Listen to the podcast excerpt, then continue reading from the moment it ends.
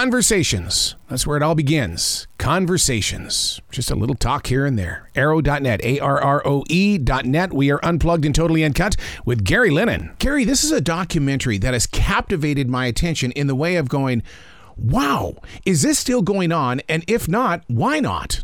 Yeah, it's, it's interesting, isn't it? Yeah, you, you would think that um, there'd be some closer resolution to this, but but no, it's it's still very much in play.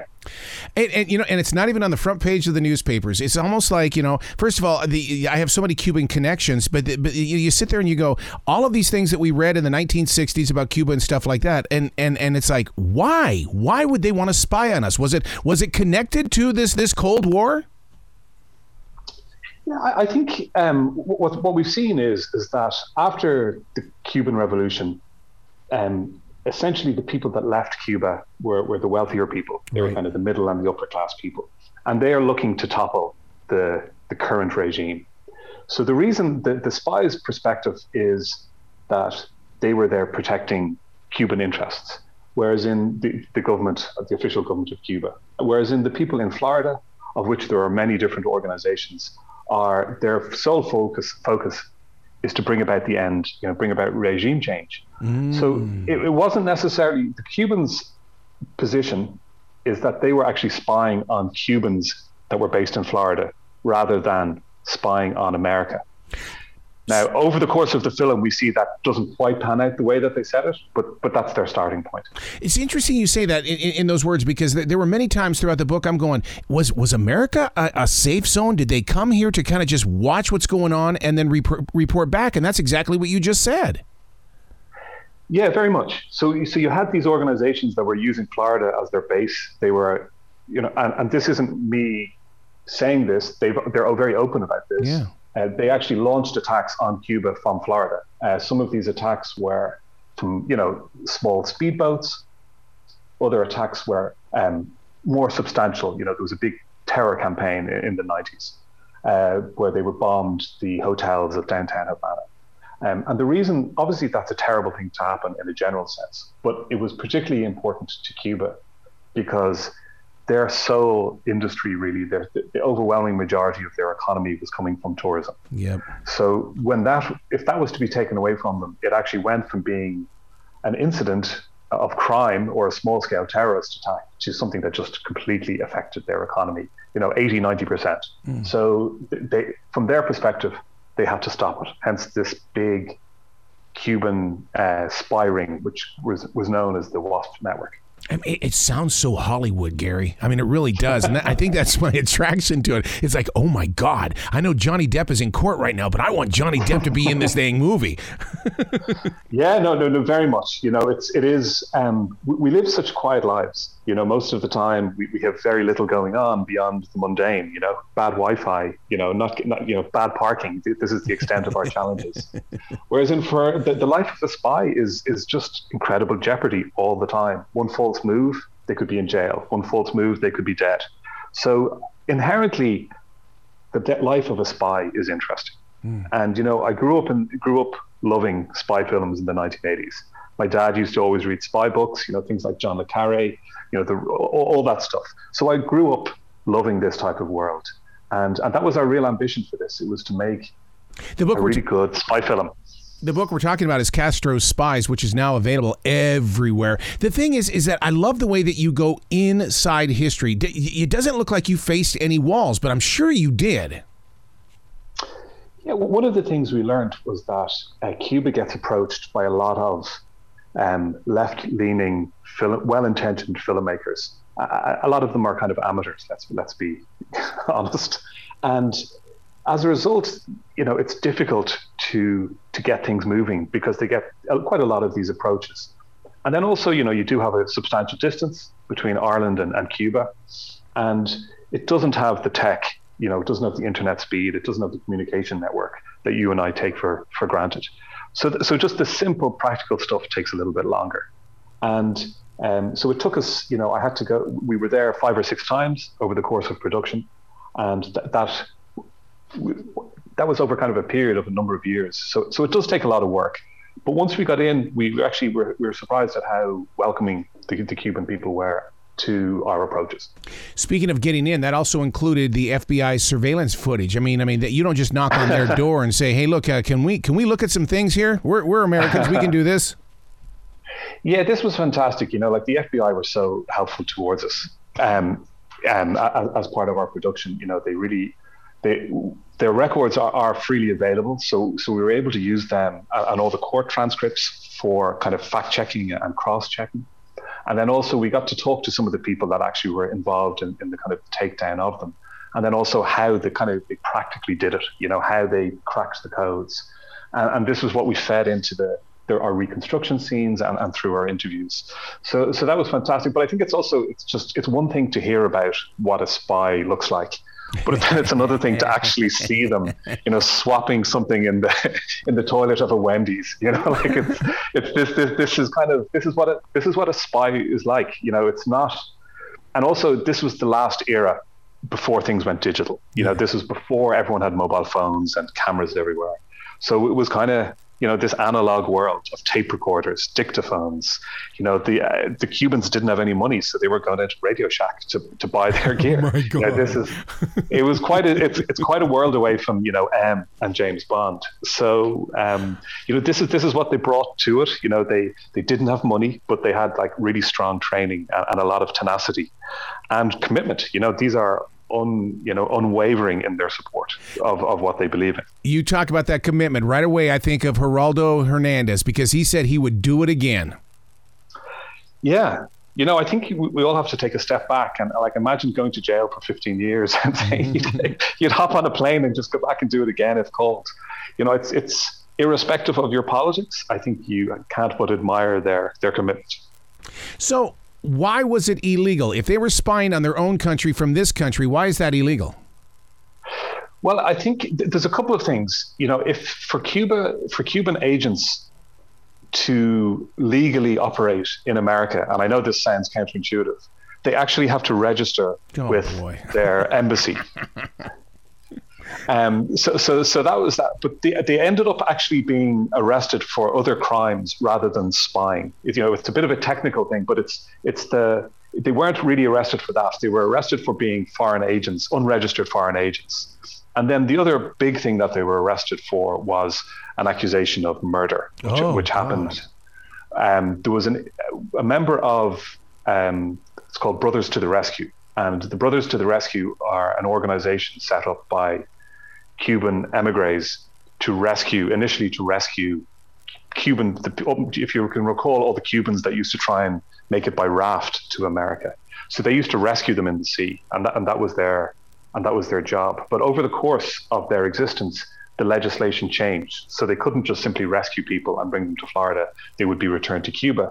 So as a result, they changed their their approach and they actually started flying over Cuba, mm. and they started dro- dropping leaflets trying to get people to overturn the government, and and in, in this, and, you know, and other similar things to that. So as that happened a number of times, um, eventually the Cubans decided they didn't want to, they weren't prepared to accept it any longer, and they, um, the Cuban Air Force shot down, oh god, um, one of these planes. Um, so the the, the crux of it is, and uh, again, this is your politics as to which side you believe. The Cubans say it was shot in their airspace, whereas in the members of Brothers to the Rescue said it was over international airspace. So um, it was the, the, the latter position was upheld by the court in Miami, and that's why they were sent to jail for so long. Wow. Getting the opportunity to talk with those that are involved, do you, are you the student? Are you the journalist? Are you the author? Because I mean, I mean, I mean, to get people, I mean, I, I would sit there and just take it all in. Yeah, there's, there's a there's a number of things going on. You know, the each side is 100% assured of their correctness. You know, they all believe they're right. So each each of the you know the, the kind of three parties involved. You know the Cuban spies, the, the, the, Cubans that were based in Florida that they were you know infiltrating their organizations, and then the American political and uh, sort of legal and uh, and policing organizations. You know, each one of them were very open with us. You know, they they very much said this is what we did. Everything they did is on public record as a result of the trial. So the so the issue isn't at play as to who did what. Everyone everyone admits to what they did. I think the interesting thing is is is deciding who is ultimately right, and and that's what and the way we presented it is with without bias, and we and we hope the audience then finds it interesting as to what position they come down on. I, I, I, have to chuckle in a way that you know the Cuba that's inside this book in Castro Spies versus the Ron DeSantis uh, Florida today, and and it's like wow, what would Ron do in a moment like this? yeah, no, it's, it's it's safe to say they're they're two very different worlds, um, and in and, and in the documentary, that's what we try and show. You know, we we try and show that how things have changed. I, I think you know, Miami is a very interesting place. You know, I think it's arguably the capital of Latin America. It's not just kind of the, you know, the, the main city of Florida. Um, all things Latin America go through Miami, and that's why you have such a, you know, such a cocktail of interest and, and espionage. Interesting that that, you say that that's you know one, one of the areas of Latin America because Antonio was living the American dream and somehow he found it in his heart that I need to invest in, in, in this thing and, and try to get information back home. Yeah, yeah. No, he, he well, he was the, the role of a spy in many ways is similar to an actor. You know, they're oh. acting out. They're oh. you know they're pretending. You know, they're pretending what they're doing is is is something so that they can get information from some somewhere else. So th- this is one of the challenges you face as, as a filmmaker when you're talking to spies. You know, it's it's uh, what actually happened, who, who has done it. Uh, I think what gave us a little bit of confidence um, was just you have to do the research. And I think you have to do an awful lot. And then the position that the Cubans took when they were in trial was that they would admit to what they did. So we have this massive court document um, where they explain what they did, how they did it. And then you also had the FBI explaining how they cracked their codes, how they infiltrated their uh, spy layers. So we had it coming from multiple sources. And then it, the way it panned out is that what people told us on camera matched with, what our what our research had showed us. it's it's so fascinating that you're sharing this story in a time where we need stories like this because we all have these images of what a spy is. I love the fact that you know that you, the, the thing you talked about about meeting in bathrooms and stuff like that. I always picture park park benches is where I always see spies. I mean, I mean, I mean, how are you able to speak to a spy and not have to look over your shoulder wondering if you're being followed?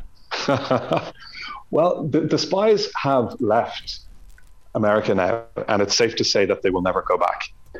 So in Cuba now, these spies are are national heroes. You know, they're they're absolutely, you know, they're they're they're as famous as Michael Jordan or Muhammad Ali is in America. You know, their pictures adorn walls. You know, apart from Fidel Castro, they'd be the most famous people in their country. So they have very, they've got very senior positions of, of uh, authority and um, in, in various different institutions in Cuba.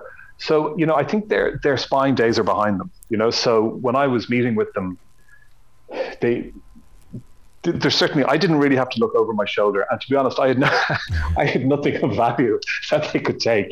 So um, it was it was more just it was just kind of as I said to get back to something I kind of touched on earlier. It's just really fascinating to meet a spy. You know, like the we come across other films and TV series of things like, you know, Edward Snowden. And Edward Snowden changed sides. Whereas in these spies absolutely did not change sides. They very much believe in what they did and they would do it all again. So it's just kind of fascinating to see someone, to hear how they did their training, to hear about how their characters were formed, and re- really just interesting lives. And again, irrespective of your politics, these people have led extraordinary lives. And it makes great great film. You you speak of that loyalty. That's Cuban culture right there because my son-in-law is Cuban and he speaks of family and country. Yeah.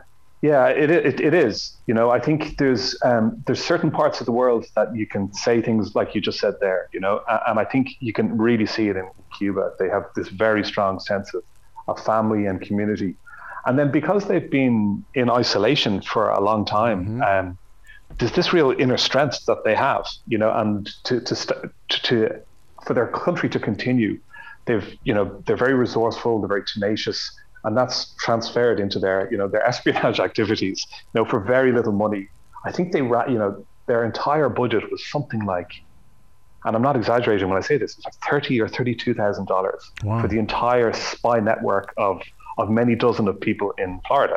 So you know that's small. That's very much small change. Wow. So Rene Gonzalez, he lives in Chicago. He's a spy, and but but does he live a normal life in Chicago while doing all of this? Well, he was born in Chicago, but he actually lived in Miami oh. the, the, whole time that he was doing doing his uh, kind of his spy work. So yeah, you know, absolutely. You know, he had um, he was working as a pilot with this organization I mentioned earlier, Brothers to the Rescue. So he was spying. He was actually flying the planes of this organization that was trying to rescue people that were in the sea. And at the same time, he was feeding information back to the Cuban government as to their other activities. So, so that's what he was doing. But very much, you know, he lived in a very modest apartment. Eventually, his wife came out to join him from Cuba. So um, it was, you know, if you saw him on the street, you would just think, oh, this is an average guy. But he was far from average. You know, I'm going to be looking at people differently now because of this book.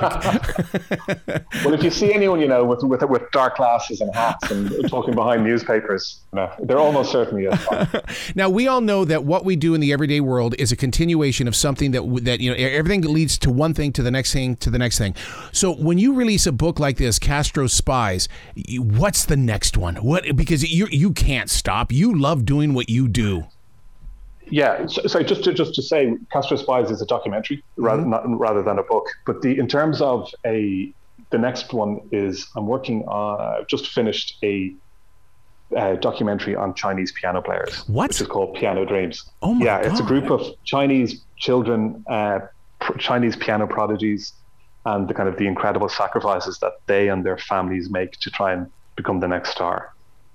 So now, when when you that to me, that's investigating creativity. That's because I mean, when when when families are involved like that, that's that's putting the, the mind in a different place. What what did you physically learn from that? And is there something that, that that you've activated in your own chapters when you get that close to creativity?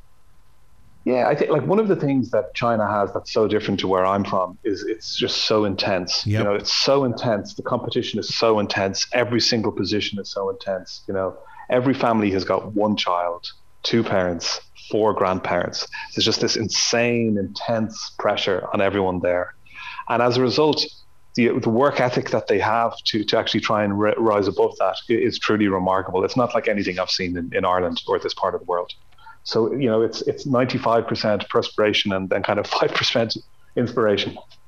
Once, once again, that's two back-to-back documentaries that are about country and family. I mean, I mean, that, I mean, and, and what you're doing with us is sharing with us the, the you know what what what it's like behind the scenes, where most of us we can't get past Google. Yeah, I suppose we we all do a job that kind of treats you know that hones into our personality. And one of the things that I used to get in an awful lot of trouble with as a boy, especially in school, was my just constant talking. I, I find people interesting. So it, it's it's kind of it's good when you're a filmmaker. It's bad when you're a student in, in a very strict Catholic school in, in, in Dublin. But um, it's I, I, find people inherently interesting, and, and I enjoy spending time. I, I enjoy seeing people from different cultures. And every so often, I'm fortunate enough to pull all those things together to make a film. Oh my God, I love that about you because the, during the lockdown, when everything there were there were no jobs anywhere. Here's this guy, me. I needed to be with people. The only thing that was open was a grocery store. So I went to a grocery store and said, "Please hire me. I need to be with people." my God, people are funny. They've got stories.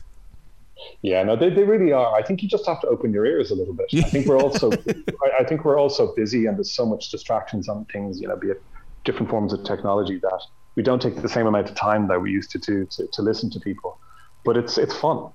Wow. We should talk to strangers more. I, am so with you on that. Gary, where can people go to get more love and, and share love with you and find out more about what you're doing and how you're growing forward?